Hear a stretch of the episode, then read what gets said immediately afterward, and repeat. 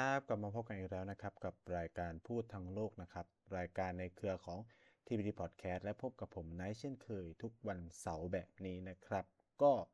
สัปดาห์นี้เนี่ยก็แอบเปรยๆไปแล้วนะ เมื่อเทปก่อนหน้านี้ว่าวันนี้เราจะมาคุยเกี่ยวกับ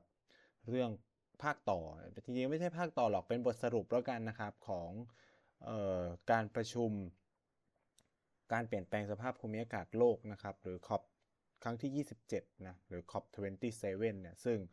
ก็เสร็จสิ้นไปเป็นที่เรียบร้อยเมื่อวันที่ 18 พฤศจิกายนที่ผ่านมานะครับ ก็ถือว่าเป็นอีกหนึ่งการประชุมที่มีความสำคัญนะฮะต่อเวทีโลกแล้วก็ต่อชีวิตพวกเราทุกคนด้วยนะครับ คือต้องมองว่านี่เป็นเรื่องสำคัญมาก ๆนะครับ ซึ่งนั่นก็เป็นหนึ่งเหตุผลที่ทำไมนายหยิบเรื่องนี้เข้ามาพูดนะครับ จริงๆก็แอบโดนแซวไปแล้วนะครับ ว่าจะพูดเรื่องเอเปกหรือเปล่าเอเปกอย่าเอาไว้พูดทีหลัง เพราะว่าเอเปกเนี่ยเราจะเห็นว่ามันได้อะไรมันมีผลเป็นรูปธรรมอะไรเนี่ยก็คงหลังการประชุมแล้ว ซึ่งพีเรียดการประชุมเนี่ยก็เขาก็จะคาบเกี่ยวเนาะไปถึงช่วงที่พูดทั้งโลกออกอากาศพอดีก็เลยเอาไว้เป็นสัปดาห์หน้าแทนแล้วกัน อันนี้รับปากแล้วว่าจะมาพูดเรื่องเอเปกให้ฟังนะครับ ซึ่ง แน่นอนเทปนี้เราจะคุยกันเรื่อง COP27 ต่อ แล้วก็จะเป็นบทสรุป แล้วก็สิ่งที่เราเห็น แล้วผลที่คาดว่าจะมีต่อเราทุกคนแล้วอะไรคือธีมสำคัญอะไรคือสิ่งที่ควรจะจับตามองอะไรที่ผมเห็นเนาะจากการประชุมรอบนี้ที่ได้ติดตามมาตลอดเกือบ 2 สัปดาห์เต็มเนี่ยมันมีประเด็นที่น่าสนใจหลายเรื่องมากนะครับ ที่อยากจะชวนคุณผู้ฟังพูดคุยชวนตั้งคำถามต่อออการประชุมสภาวะ โลกร้อนในรอบนี้ หรือการเปลี่ยนแปลงสภาพภูมิอากาศในรอบนี้นะครับ ซึ่งอย่างแรกเลยก็ทำความเข้าใจกันก่อนว่า เวลาคนอ่านว่าขอบขอบเนี่ยขอบคืออะไรเนาะขอบเนี่ยมันมาจากตัวย่อง่ายๆว่า Conference of the Parties นะครับ ก็คือมันเป็นการประชุมนะครับของภาคีเครือภาคีต่างๆทำไมเขาใช้คำว่า parties แทนที่จะใช้ states แทนที่จะใช้ countries หรือแทนที่จะใช้ members นะครับ เพราะว่า ครอบ conference of parties เนี่ยเหตุการประชุมโลกร้อนเนี่ยมันเป็นมันมีความมันมีความแปลกแล้วแตกต่างจากการประชุมอื่นๆ เพราะว่ามันมีตัวแทนจากหลายภาคส่วนเข้าร่วม ไม่ได้จำกัดเฉพาะความเป็นรัฐ หรือความเป็นเขตเศรษฐกิจ ความเป็นพื้นที่เท่านั้น แต่ว่ามันยังรวมถึงบรรดา NGO บรรดาบริษัทต่างๆ บรรดา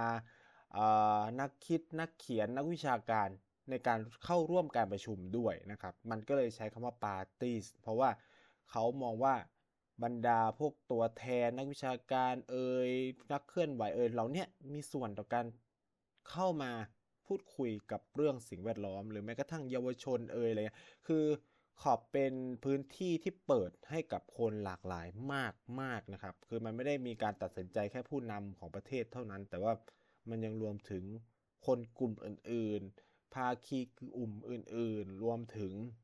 มาชิกกลุ่มอื่นๆด้วย ซึ่งชื่อเต็มจริงๆของมันเนี่ย มันคือ The Conference of the Parties to the United Nations Framework Convention on Climate Change นะครับ ก็คือแน่นอนนะว่าครอบเนี่ยเป็นส่วนหนึ่งของ UNFCCC นะครับ ก็คือ กรอบความร่วมมือสหประชาชาติว่าด้วยการเปลี่ยนแปลงสภาพภูมิอากาศนะครับ อันนี้เป็นชื่อเต็มนะ ซึ่งก็มีการจัดมาเรื่อยๆ ครั้งแรกจัดขึ้นที่เมืองริโอเดจาเนโรนะครับในปี 1992 นะครับ เป็นประวัติศาสตร์เกี่ยวกับเรื่องนี้นะครับ และคีย์ธีมสำคัญของปีนี้นะครับ ซึ่งเป็นครั้งที่ 27 เนี่ย มันเป็นผลสำคัญมาจากการพูดคุยกันเมื่อครั้งที่แล้วนะครับ ใน ครั้งที่ 26 ที่เมืองกลาสโกสกอตแลนด์นะครับสหราชอาณาจักรเนี่ยเขามีการคุยกันเกี่ยวกับเรื่องการให้การสนับสนุนทางการเงินกับบรรดา ประเทศกำลังพัฒนาเพื่อต่อสู้กับความเปลี่ยนแปลงของสภาพภูมิอากาศหรือบรรดาประเทศเล็ก ๆ ที่ได้รับผลกระทบเนี่ยจากความเปลี่ยนแปลงสภาพภูมิอากาศเนี่ยก็มีการพูดคุยกันแล้วก็ มันไม่จบใช่ไหมมันก็ต้องถูกเอามาหยิบยกพูดต่อในการประชุมรอบต่อไปนะครับ ซึ่งรอบนี้เนี่ยครั้งที่ผมก็ได้พูดแล้วแหละว่าประธานเนี่ยเป็นอียิปต์นะครับจัดที่เมืองชามเอลชีชนะครับซึ่งเป็นเมืองที่อยู่ชายฝั่งทะเลของอียิปต์นะครับ ซึ่งก็กินเวลาการสัมมนาพูดคุยเป็นการประชุมที่ยาวนานพอสมควรนะครับ ตั้งแต่วันที่ 6 ถึง 18 พฤศจิกายนเนี่ยก็ใช้เวลาค่อนข้างนานพอสมควรนะซึ่งหลังจากที่ได้มีโอกาสติดตามจับตามองเนี่ยก็คิดว่าประเด็นสำคัญสำคัญเลยเนี่ยของขอบรอบนี้เนี่ยอาจจะแบ่งได้เป็น 5-6 ประเด็นใหญ่ๆนะครับ ประเด็นแรกเนี่ยก็แน่นอนก็เป็นเรื่องของกองทุนหรือเรื่องการเงินเกี่ยวกับสภาพภูมิอากาศที่เราเรียกกันว่า climate finance climate funds เนี่ยถือว่าเป็น เรื่องสำคัญมากนะครับ มีการพูดคุยกัน แล้วก็เป็นวาระเปิดของ COP27 เลยก็ว่าได้นะครับ ซึ่งประเด็นหนึ่งที่คิดว่ามันมีความน่าสนใจคือเรื่องเขาอาจจะดีเลย์กองทุนการเงิน คือจริงๆเนี่ยเรื่องกองทุนการเงินมันมีการตกลงกันตั้งแต่ COP26 แหละตั้งแต่รอบที่แล้วนะครับ ว่าจะมีการจัดตั้งกองทุนให้การสนับสนุนนู่นนี่นั่นนะครับ แต่ว่า รอบนี้เนี่ยเหมือนกับว่ามันมีบรีเด็ดออกมาจากบรรดาประเทศพัฒนาว่าเออการที่เราจะเขาเรียกแหละจัดตั้งกองทุนเนาะหรือมีโครงสร้างเชิงสถาบันบางอย่าง เพื่อมารองรับ climate finance เนี่ยเพื่อที่จะต่อสู้กับหรือให้การช่วยเหลือเกี่ยวกับเรื่องอความสูญเสียหรือการได้รับผลกระทบเนี่ยก็ ทุกฝ่ายนะตกลงร่วมกันว่าจะต้องแล้วเสร็จภายในปี 2024 ย้ำว่าภายในปี 2024 นะครับ ปีนี้ปีอะไร ปี 2022 ก็ยังมีเวลาเหลืออีก มันเหมือนเป็นการเล่นคำเนาะ คือ คือบรรดาประเทศที่มันได้รับผลกระทบเนี่ยก็จะมองว่าหัวนี่มันเป็นการหลีกเลี่ยงแล้ว คือ แทนที่มันจะจัดตั้งได้เลยภายในปีนี้ปีหน้าใช่ไหมกับเล่นคำว่าให้เสร็จภายในปี 2024 ครึ่งมันเสร็จธันวาปี 2024 ก็ได้ไง ใช่ไหมคือซึ่งปัญหาตรงเนี้ยมันมันก็คือว่าบรรดาประเทศผู้ได้รับผลกระทบทั้งหลายเนี่ยมันอาจจะรอกับเอ่อสิ่งเหล่านี้ไม่ไหว ผมยกตัวอย่างง่ายๆคืออย่างปากีสถานอะที่มันเกิดน้ำท่วมใช่ไหมก็แบบคนได้รับผลกระทบเยอะมาก ครึ่งประเทศนะครับหนึ่งในสามของประเทศเนี่ยได้รับผลกระทบจากน้ำท่วมรอบนะแล้วก็ไม่มีเงิน ตรงเนี้ยก็คือเขาก็มีความคาดหวังกับกองทุนนี้มาก ๆนะครับ ซึ่งถามว่ามันมัน มันมีแสงสว่างที่ปลายอุโมงค์ไหมก็ต้องบอกว่ามีครับ หลังการประชุมเนี่ยก็มีการพูดคุยกันในหลายเรื่อง แล้วก็ประสบความสำเร็จในระดับหนึ่งเพราะเพราะว่าบรรดาประเทศพัฒนาแล้วทั้งหลาย ก็เริ่มมีการระดมทุนนะครับ มีการประกาศว่าจะให้การสนับสนุนกี่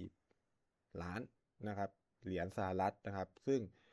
จนถึงวันเนี้ยเรียกได้ว่า การระดมทุนทั้งหลายเนี่ยจากการประชุม ขอบ27รอบนี้มีการประกาศตัวเลขเนาะจากบรรดาประเทศต่างๆ ว่าจะสนับสนุนเท่านั้นเท่านี้รวมๆแล้วประมาณ 300 ล้านเหรียญสหรัฐ ซึ่งถือว่าน้อยมากนะครับ น้อยมากเมื่อเทียบกับผลกระทบกับสิ่งแวดล้อมที่บรรดาประเทศกำลังพัฒนาได้รับ ซึ่งไอ้เงิน 300 กว่าล้านเหรียญเนี่ยต้องบอกว่าเงินส่วนใหญ่มากกว่า 200 ล้านเหรียญสหรัฐเนี่ยไปอยู่ในกองทุนที่ชื่อว่า Global Shield Global Shield เนี่ย เป็นกองทุนที่เยอรมันเนี่ยประกาศจัดตั้งขึ้น ตั้งแต่ปีที่แล้วแหละนะครับเอ้ตั้งแต่ช่วงต้นต้นปีนี้ปลายปีที่แล้ว ตั้งแต่การหลังการประชุมกลาสโกเนี่ยก็มีการประกาศจัดตั้งกองทุน แต่ว่าไอกองทุนเนี่ยมันมีหน้าที่สำคัญนะครับก็คือเพียงแค่ว่ามันเป็นการแบบบริจาคแบบสมัครใจ มันไม่ได้มาในลักษณะที่ว่าบิเอ่อคุณมีพันธสัญญาต้องจ่ายทุก ๆ ปีอะไรเงี้ย ซึ่งอันเนี้ยมันก็จะเป็นปัญหาเพราะว่าถ้า บรรดาประเทศทั้งหลายเลิกบริจาค มันเหมือนเป็นแบบการโยนเงินลงมานะ คือมันมันมองต่างกันเพราะว่าอย่าลืมว่าผลกระทบจากสภาวะโลกร้อนที่บรรดาประเทศเล็ก ๆ ได้รับเนี่ย มันไม่ได้มา มัน มันเป็นผลสำคัญมาจากการปล่อยก๊าซคาร์บอนไดออกไซด์ มันเป็นผลสำคัญมาจากการเร่งพัฒนาของบรรดาประเทศพัฒนาแล้วจนส่งผลให้เกิดความเปลี่ยนแปลงสภาพภูมิอากาศ แล้วประเทศเหล่านี้ก็ได้รับผลกระทบ คือแต่ว่าเวลาตัวเอง แต่ว่าตัวเองไม่ต้องจ่าย เรียกว่าแหละผลเสียต่างๆ อะไรเลยอะไรเงี้ยมันมันมองต่างกัน แต่ว่าเนี่ยมันมาในลักษณะที่ว่าเฮ้ยเนี่ย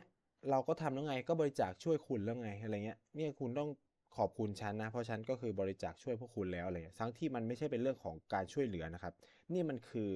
เอ่อเรื่องเกี่ยวกับความรับผิดรับชอบอืมใช้คำนี้ว่ามันเป็นความรับผิดรับชอบ คือเพราะคุณสร้างผลกระทบคุณก็เลยต้องต้องให้ความช่วยเหลือไง มันไม่ใช่ว่า มาคุณแบบอยู่เฉยๆแล้วมันก็คือเกิดน้ำท่วม แล้วกูก็เลยแบบบริจาคเงินช่วยน้ำท่วมอะไรเงี้ยเออประมาณเนี้ยคือ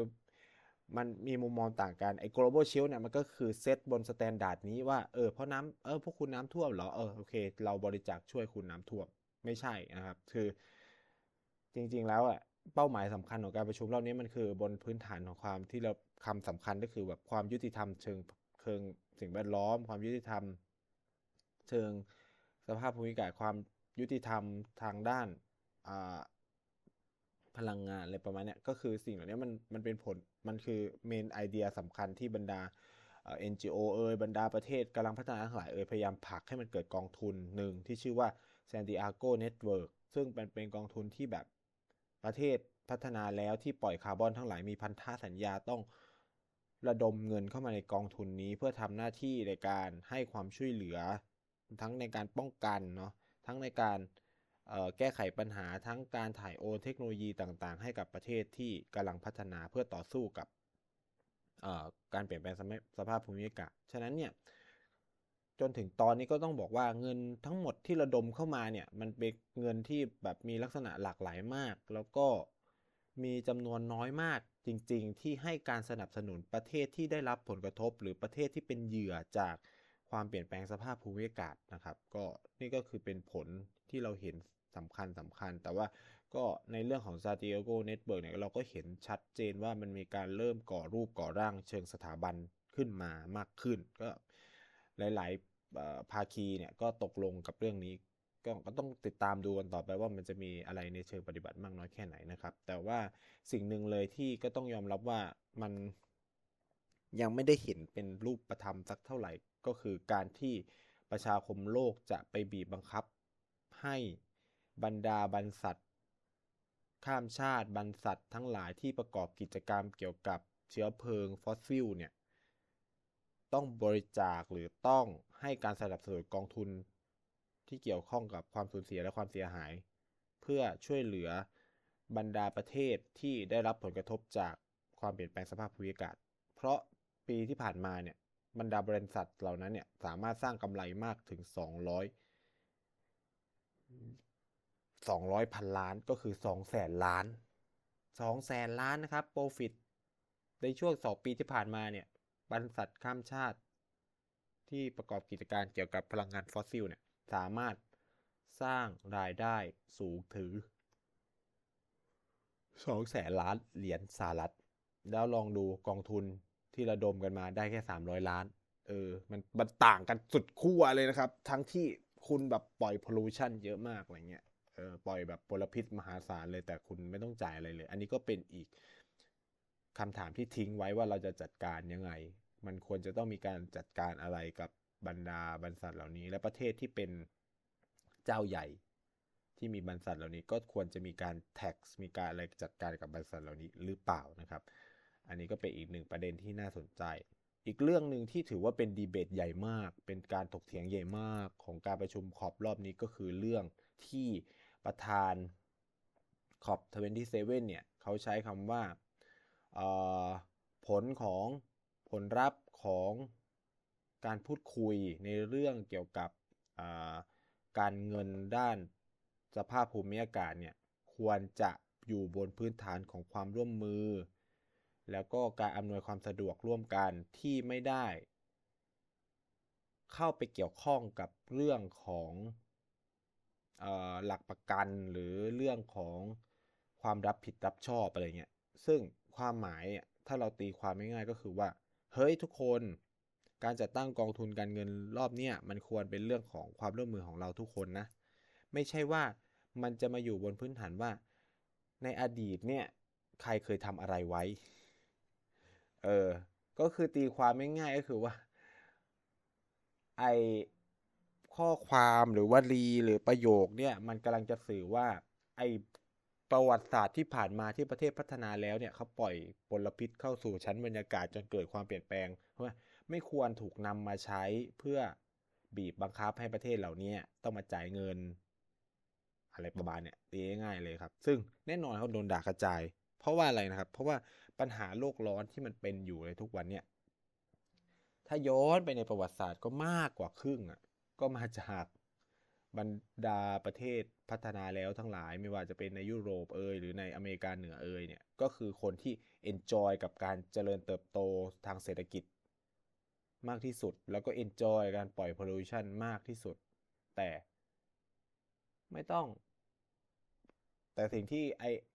ที่เขากำลังพูดกันอยู่ก็คือแบบ เออ ก็ไม่ต้องไปคิดถึงมันปล่อยผ่านมันไปมันเป็นอดีตไปแล้วอะไรเงี้ยมาเรามาเริ่มต้นกันใหม่อะไรประมาณนี้มาเริ่มนับหนึ่งกันใหม่ที่จุดนี้อะไรประมาณนี้นะครับ อ่า อันนี้ก็เป็นอีกสิ่งหนึ่งที่มีการตั้งคำถามกันมากว่าเฮ้ยมันเป็นการฟอกเขียวฟอกขาวให้กับพวกประเทศที่ปล่อยมลพิษหรือเปล่าอะไรเงี้ยเอออันนี้ก็เป็นสิ่งที่น่าคิดเหมือนกันแล้วก็อีกเรื่องหนึ่งก็พูดไปแล้วก็คือมันมีการเข้ามาของบรรดาล็อบบี้ ที่เป็นกลุ่มพลังงานเยอะมากที่มาเจรจารอบนี้ ซึ่งเพิ่มขึ้นจากปีที่แล้วเนี่ยประมาณ 25%เลยนะ มีคนเข้าร่วมประมาณแบบ 600 กว่าคนเลยนะซึ่งเยอะกว่าแบบผู้แทนของประเทศเล็ก ๆ ที่ได้รับผลกระทบจากโควิด เอ้ยจากสภาพภูมิอากาศเปลี่ยนแปลงเยอะมากเลยนะหลายเท่าตัวนะครับ นี่ก็เป็นสิ่งที่เทปที่แล้วก็พูดไปแล้วเนี่ยก็เป็นอีกหนึ่งปัญหาที่เฮ้ยจะจัดการยังไง เพราะว่า มันอยู่ในช่วงหัวเลี้ยวหัวต่อการตัดสินใจ ถ้าพวกนี้มันเข้ามามีอิทธิพลต่อการตัดสินใจเข้ามาล็อบบี้บรรดาประเทศต่างๆเนี่ยมันก็จะทำให้การแก้ไขปัญหาเนี่ยมันดีเลย์ออกไปก็ได้นะครับ อีกเรื่องก็คือเรื่องบทบาทของผู้หญิงอะในเวทีเอ่อ UN ด้านสภาพภูมิอากาศเนี่ยก็ถือว่ายังน้อยมาก แล้วก็มีค่อนข้างจำกัดนะครับ แล้วก็ถ้าเราดูเนี่ยภาพรวมจริงๆ เราอาจจะเห็นว่าเฮ้ยการประชุมโลกร้อนเนี่ยมันเหมือนถูกแบบ จัดการโดมิเนตแล้วก็เขาเรียกว่าอะไรบริหารโดยผู้ชายหรือตัดสินใจโดยกลุ่มผู้ชายมากเกินไป ซึ่งเอาจริงอะผลลัพธ์มันอาจจะเปลี่ยนก็ได้นะ ถ้าแบบผู้หญิงมันมีบทบาทมากกว่านี้อะไรเงี้ยเพราะว่าอย่าลืมว่าหนึ่งใน speech สำคัญของเรื่องโลกร้อนเนี่ยก็จะเป็นของอินทิราคานธีเป็นของมาร์กาเร็ตแทตเชอร์อะไรเงี้ยซึ่งก็จะมีแบบมีผลสะเทือนเป็นเป็นที่ไปที่มาของการประชุมเรื่องโลกร้อนเลยนะบรรดาผู้นำเหล่านี้นะครับ ซึ่งใน COP27เนี่ยคนที่โดดเด่นมาก ๆ ก็คือประธานาธิบดีของบาร์เบโดสนะครับ ก็มีการพูดเรื่อง climate justice พูดเรื่องอะไรเงี้ยที่แบบโอ้ยสะอึกคือแบบเป็นเป็นสเปซที่ดีมาก มีการพูดได้แบบเออผมคิดว่าเนี่ยถ้าเราเพิ่มบทบาทหรือเปลี่ยนแปลงบรรดาที่นั่ง แล้วที่สำคัญไปกว่านั้นเลย ที่เขามีการตั้งคำถามก็คือว่าบทบาทของเด็กเยาวชนอะไรเงี้ยก็อาจจะมีผลต่อการประชุมมากขึ้น ถ้ามีพวกคนเหล่านี้ได้เข้าไปร่วมการประชุม เพราะว่าเขาบอกว่าถ้าคนที่ จะอยู่ถึงปี 2050อะได้เป็นคนตัดสินใจในการประชุมพวกเนี้ยผลลัพธ์ของการประชุมมันก็จะเปลี่ยนไปมากกว่านี้ เพราะว่าเขาจะต้องอยู่กับโลกใบนี้ไปจนถึงปีนั้นอะไรเงี้ยแต่คนที่กำลังตัดสินใจให้เราในทุกวันนี้ไม่รู้จะอยู่ไปถึงเมื่อไหร่อะไรเงี้ยแล้วเผื่อเขาก็ไม่อาจจะไม่ได้รับผลกระทบโดยตรงจากสภาวะความเปลี่ยนแปลงโลกร้อนด้วยก็ได้นะครับ แล้วก็สุดท้ายเลยเนี่ยก็เป็นเรื่องเกี่ยวกับผลกระทบที่เกิดขึ้นเรื่อยๆ ลกระทบที่มันจะเกิดขึ้นเรื่อยๆ ถ้า การจัดการ หรือการจัดตั้งกองทุนของ UN เนี่ยล่าช้าออกไป รู้ไหมครับว่าเอ่อไอเรื่องการจัดตั้งกองทุนหรือให้ความสนับสนุนทางการเงินเกี่ยวกับเรื่องการสูญเสียและความเสียหายเนี่ยหรือแบบพวก climate finance เนี่ยมันถูกเสนอ มาตั้งแต่ปี 1991 แหละ โดยประเทศวานูอาตู ซึ่งแน่นอนวานูอาตูก็เป็นประเทศหมู่เกาะเนาะเขามีการเสนอเรื่องพวกเนี้ยมามานานและว่า เอ้ยมันควรจะมีการจัดตั้งกองทุนเอ่อสิ่งเหล่านี้เพิ่มขึ้นมานะ เพื่อที่จะสนับสนุนให้บรรดาประเทศเล็ก ๆ ที่จะได้รับผลกระทบจาก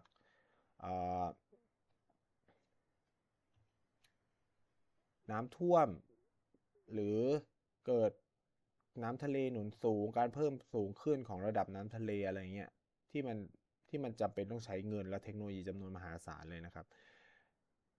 ซึ่งแน่นอนตอนเนี้ยมันก็ล่าช้าตั้งแต่ปี1991 ปีที่ปีอะไร 2022 มันก็ผ่านมา 31 ปีแล้วอะ30 31 ปีแล้วอะเป็นเป็นความล่าช้าที่มันสร้างผลกระทบมหาศาลต่อประชาคมระหว่างประเทศ แล้วก็มันไม่ได้เป็น ตัวเลขในเชิงเศรษฐกิจอย่างเดียว แต่มันเป็นตัวเลขการสูญเสียชีวิต แล้วก็ทรัพย์สินของประชาชนจำนวนมากด้วยนะครับ มันคือ ถ้าเราไปดูตัวเลขสถิติจริงๆเนี่ยเราจะพบว่าในแต่ละปีนะในแต่ละปีเนี่ยมีประชาชนเนี่ยที่ได้รับผลกระทบจากความเปลี่ยนแปลงของสภาพอากาศเนี่ยที่มันสวิงแบบสุดขั้วเนี่ยไม่ต่ำกว่า 190 ล้านคน ย้ำย้ำนะว่า 190 ล้านคน และนี่เป็นเฉพาะในประเทศกำลังพัฒนาเท่านั้นกำลังพัฒนานะไอ้ประเทศพัฒนาแล้วเนี่ยก็ได้รับผลกระทบไม่ว่าจะเป็นพวก heat wave ใช่ไหมที่โจมตียุโรปก็มีคนเสียชีวิตไปเยอะเหมือนกันอะไรเงี้ยหรือเฮอริเคนหรือทอร์นาโดที่ถล่มสหรัฐอเมริกาหรืออะไรก็แล้วแต่เนี่ยคือแต่ละปีเนี่ยมันมีคนได้รับผลกระทบ เยอะมากแค่คำนวณไปผ่านไป 30 ปี 190 หรือ 200 อะ มันก็ 600 กว่าล้านอันนี้แบบตีกลมๆนะ มีคนได้รับผลกระทบตลอดความล่าช้าที่ผ่านมาเนี่ย ไม่ต่ำกว่า 600 ล้านคนนะครับ แต่ที่มันน่าเสียใจกว่านั้นก็คือว่า ตลอดหลายปีที่ผ่านมาเนี่ย โดยเฉพาะในประเทศที่กำลังพัฒนาเนี่ย มันมีคนเสียชีวิตเนี่ยจากเหตุการณ์ที่เกี่ยวข้องกับเรื่องความเปลี่ยนแปลงสภาพภูมิอากาศเอ่ยความเปลี่ยนแปลงของอุณหภูมิโลกเอ่ยอะไรเงี้ยไม่ต่ำกว่า 6 7 6 0 0 0 คนนะครับ อันนี้คือเสียชีวิตเนาะก็ถือว่าเป็นตัวเลขที่สูงมากในแต่ละปี คือ ฉะนั้นเนี่ยเรื่องพวกนี้มันจึงเป็นอะไรที่ มันยิ่งล่าช้ามันก็ยิ่งมีผลกระทบ ต่อชีวิตของผู้คน มีผลกระทบต่อ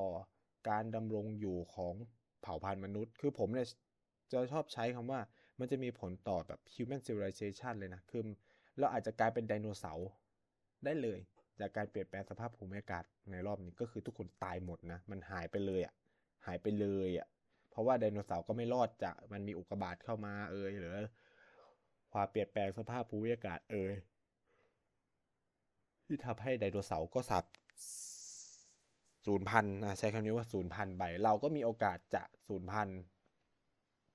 ได้เหมือนกันนะครับ ไม่ใช่ว่าไม่มีโอกาสนะ มนุษย์แม้ว่าจะฉลาดล้ำแค่ไหนเนี่ยก็อาจจะสูญพันได้นะครับหนึ่งก็นอกจากเราจะย้ายโลกไปนะครับ หรือไม่เราก็ต้องเนี่ยช่วยกันแก้ไขปัญหาเหล่านี้นะครับ ซึ่งแน่นอนว่า อบทเวนที่เซเว่นเนี่ยก็ถือว่าเป็นอีกหนึ่งจุดสำคัญ ของเรื่องนี้แล้วจะมีผลในระยะยาวต่อ โลกของเราด้วยนะครับ เพราะว่าอะไรนะ คือทำไมผมถึงบอกว่ายิ่งล่าช้าก็ยิ่งจะส่งผลกระทบเยอะ เพราะว่าในช่วงเพียงแค่ 6 เดือนที่ผ่านมา ก่อนการประชุมขอบทเวนที่เซเว่นเนี่ย เกิดเหตุภัยพิบัติเกิดเหตุ การณ์ต่างๆ ที่เกี่ยวข้องกับสภาพภูมิอากาศ หรือความเปลี่ยนแปลงทางด้าน อุณหภูมิของโลกเนี่ยไม่ต่ำกว่า 120 ครั้งแล้วนะครับ ในประเทศกำลังพัฒนา ย้ำทำไมถึงย้ำถึงกำลังประเทศกำลังพัฒนามาก เพราะว่าประเทศกำลังพัฒนา ไม่มีศักยภาพในการจัดการกับสิ่งเหล่านี้มากคำว่าไม่มีศักยภาพหนึ่งคนสองความรู้สาม เทคโนโลยีสี่เลยก็คือสำคัญสุดๆก็คือตังนะครับ สิ่งสำคัญเลยเนี่ย ตังไม่มีมันจบทุกอย่างเลยนะครับ มันมันก็คือทำให้สถานการณ์มันเลวร้าย คือคุณมีเงินคุณสามารถไป support คนที่ได้รับผลกระทบได้ ประเทศพัฒนาแล้วมันไม่มีปัญหากับเรื่องพวกนี้อยู่แล้วแต่ประเทศกำลังพัฒนามันทุกคน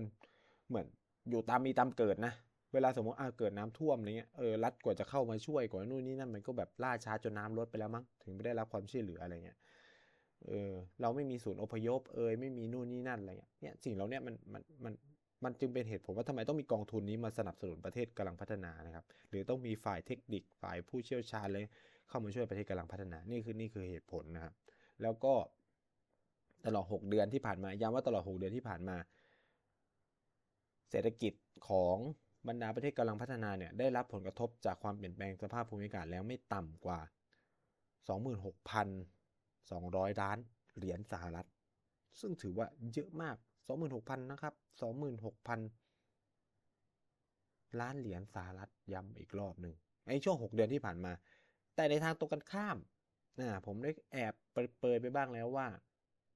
มันมีตาอยู่อยู่หนึ่งคนที่ไม่ต้องแคร์ใดๆทั้งสิ้น แล้วก็ได้รับผลประโยชน์เต็มๆ ไม่ต้องจ่ายไม่ต้องอะไรทั้งสิ้นเลยคือบรรดา บรรษัทข้ามชาติที่ทำธุรกิจเกี่ยวกับ เชื้อเพลิงฟอสซิลนะครับ ซึ่งเฉพาะแค่ 6 บริษัทเนาะ6บริษัทที่อยู่บนโลกนี้เนี่ยสร้างกำไรในช่วง 6 เดือนที่ผ่านมาเนี่ยไม่ต่ำกว่า 95,000 ล้าน เยอะไหม คือทำกำไรได้ 95,000 ล้านนะครับ แต่ไม่เจียดเงินสักบาท คือเอาง่ายๆคือ เอาแค่นี้ว่าถ้าบรรษัทแล้วเนี่ยเจียดกำไรนะไปโปะตัวเลขทางเศรษฐกิจของ ประเทศกำลังพัฒนาที่ได้รับผลกระทบจาก climate change เนี่ย